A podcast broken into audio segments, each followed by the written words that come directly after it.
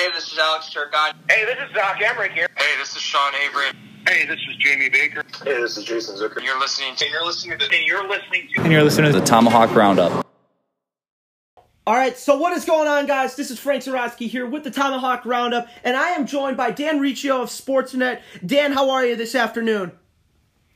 I'm doing great, Frank. How are you? Good, doing great. So thank you so much for coming on. So you started out your sports broadcasting career in Toronto with 590 The Fan. What is the atmosphere like covering sports in the city with such a variety, including the Maple Leafs, the Raptors, and Toronto FC? Well, it's, uh, I mean, it's a hockey town, first and foremost, right, with the Maple Leafs. Uh, but, you know, you, you do have a lot of the different major sports. And uh, coming up through the business from that aspect uh, was very difficult because you have a lot of experts uh, basically doing all the all the top sports. So I really had to find a niche that worked for me coming up through the business. But in terms of the atmosphere, I mean, it's all you can want all the time, right? You have so much going on. You have sports through the fall, winter, summer, and now being in Vancouver, it's really a stark contrast where you know, we follow the Canucks uh, like a religion, uh, but there's nothing really to break away from that too much outside of MLS and, and a CFL franchise. Uh, but they aren't nearly quite as followed as, as the NHL team. So it's uh, it's it's really wildly different uh, to to have that much going on in one city that Toronto does. Yeah, absolutely. I remember during my time in Toronto, you know, there was a basketball game one night, and then two nights later, the Leafs were in town. So, really, just an awesome city. I hope I get to work there one day. So, during your tenure in Toronto, you as a sports host have witnessed the growth growth of the Leafs. Take us through the evolution of the Maple Leafs from Phil Kessel and Dion Phaneuf to Auston Matthews and Mitch Marner from a sports analyst perspective. Uh, well, it's funny. Like I, uh, I kind of, I was, I was one of the one guys that was like standing for for Phil Kessel at the time, because like, hey, the guy was there to, to score goals and put up points, and I mean, he did that. He wasn't the, the leader, I guess, or uh, he didn't have enough of a supporting cast to, for it to really work. But as we've seen uh, in his career since then, you know, if if he can be the third guy on a team, that's where he probably fits best, and it, it really worked out for him in Pittsburgh, but you know, you, you, you had that Toronto team, and Brian Burke made just a couple of critical mistakes uh, trying to push the team forward when it was still in need of a couple more years of rebuilding. And it was just something that the city really needed. You know, for so many years, it was just band aid after band aid, trying to keep the team afloat, break into the first round of the playoffs, and, and that was the hope, and it just didn't work. And they finally gave into the rebuild, and you've seen some of the most talented players in the history of the Maple Leafs show up in the last few years. Like over the, the course of the Maple Leafs franchise, like how many league superstars have been on the team? Very few. You know, they had Mats Sundin, uh, Doug Gilmour, but he was only there for a couple of years. Uh, before that, it was really uh, dog's breakfast uh, until you get back to, to Borje Salming. So, and Dave Keon and the likes of that.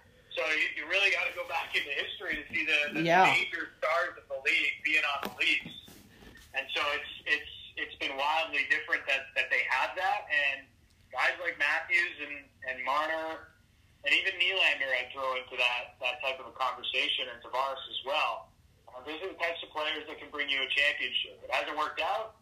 They've made a, a pretty significant bet on their team philosophy that doesn't seem to be working so well so but you can't deny that it's one of the most talented teams in the league. It is one of the most talented teams in the league, and I, I can't agree with you more. You know, it's not working right now, but there's always next season, and you always keep progressing and keep progressing forward. Shifting gears a little bit, you have a lot of experience in the soccer realm of sports. Given that soccer is looking at possibly restarting in Europe in some areas, how does this pave the way for other sports around the world? Well, I mean, we're going to watch the German soccer league start this weekend, and it's. I think it's going to be very different. It's not uh, what we're normally used to seeing when you watch a soccer match. You know, they, they've already altered the rules a little bit. There's going to be five substitutions per match instead of three. Um, there's going to be no fans in the arenas uh, in the in the fields, so it's not going to be anything that you're used to seeing, and it's not going to look like soccer you're you're used to seeing as well. So I think that is the one thing that you as a fan can kind of translate and say, man, if hockey returns, it ain't going to be anything like I'm used to. Or if basketball returns, it's not really going to be what I'm used to. And who knows if they create some temporary rules. We've seen what baseball is doing to try and fix their season and get their season going, all the rule changes they're willing to make. Be ready for that because that's what this pandemic is doing. It's forcing leagues to be creative, find a way to get on the court that's safe for the players, that's going to minimize their risk of injury, knowing that they've been basically sitting around for two months. So there's a lot that has to go into it but you have to be okay with the fact that it's not going to look like anything you're used to seeing as a sports fan. Absolutely. And like I've learned throughout my brief career as a sports broadcaster, the only constant in the sports world is change. And that's what you really touched upon with the German Soccer League. Yeah, it's so true. And, and you know what? If, if you're not trying to figure out how to get better, then what are you doing really? And I think there's a lot of leagues that baseball was stuck in in its own ways for a long, long time and just being too traditional. And now they're getting way radical with some things. Uh, hockey could really take a page out of that book. You know, I think you can to really look at hockey and say it, it needs to find ways to to create more offense and have some more flair in its game and uh, welcome more personality into the game rather than uh, you know oh I'm going to go out there and give my 110 percent and get dirty in the corners and and that kind of a thing. So uh, changes change is not necessarily a bad thing. And you know what? If something doesn't work, uh, then you you assess it, you figure out why it didn't work, and you move on and you change it back. I don't think there's there's too much harm in that. I think people worry about those types of things too much. Yeah, absolutely. So last year you were talking about Vancouver and what a stark contrast it is to Toronto and how the, the Canucks are followed religiously. How has Quinn Hughes had an impact in Vancouver? And I guess this is a two part question. And what did the draft do for Vancouver in terms of hockey um, build up and fire? Well, I mean, uh, they got Elias Pettersson in 2017. You follow that up with Quinn Hughes in 2018, and it's changed the entire course of the franchise. You know, coming out of the Sedins, the Sedin twin era, uh, it was not good, and it was bleak, and it was a lot of dark days, and there wasn't a lot of hope until uh, Brock Boeser, Elias Pettersson, and Quinn Hughes show up, and you have three Calder Trophy finalists uh, in three consecutive years. Uh, this team has never seen a defenseman like this. Uh, plain and simple. There's very few 50-point defensemen that have ever been on the Canucks. Uh, he is just as dynamic a player as you will see in the league right now. And the picture of a modern defenseman. You know, teams go into the draft now, they're looking for Quinn Hughes and Cale Makar. They're not looking for Derian Hatcher or Chris Pronger as much. I mean, if you can find a Chris Pronger, you'd still do that. Yeah. But I think there's less, like, it's just hard to mold all of the things that Chris Pronger brought, the size, the speed, the skill, and everything that he had as as a Hall of Fame defenseman. But guys like Quinn Hughes and Cale Makar that may not have the size, but they've got the dynamic skating, that elite vision. They're going to push offense so much. You realize, hey, ultimately the goal of the game is to score more than the other guys. So even if these guys are going to give up some on their end, as long as they're helping us score more than the other guys, we got to be okay to live with that. Exactly. And that's how the game has really changed over the past 10 to 15 years. It's become more speed, more dynamic versus more rough and tumble, Broad Street bully kind of play. So tell us a little bit about your show on Sportsnet 650 Vancouver, Reach Deep. Yeah, it's, uh, I've been doing it for close to two years now. We're coming up on the two year anniversary. Congratulations. My, uh, thank you. My, uh, my partner, my co host, Randip Janda. He actually is uh, one of the hosts of Hockey Night in Canada, Punjabi here up in Canada as well.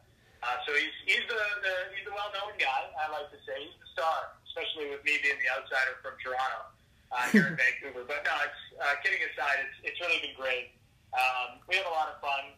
You know, we try to really hold up the the entertainment factor of our show, and, and we understand people are coming to us for sports, uh, but they also want to have a laugh too. So uh, especially now during the pandemic. You know, there's maybe not so much sports to talk about, but if you're listening to us, uh, you can guarantee you're going to have a few laughs and, and enjoy a little bit of sports talk. But more, more importantly, we want to take you away from some of the harsh realities that are going on outside. Absolutely. So, what are you hearing about in terms of Sportsnet, in terms of the NHL draft possibly happening in June or early July? Well, it looks like they're moving away from that, and I think that's probably the best idea. It, uh, from what we're hearing, um, there's not a final decision yet, but definitely there's been enough pushback from GMs that it seems like Commissioner Gary Bettman and owners are not as uh, keen on forcing this upon their general managers.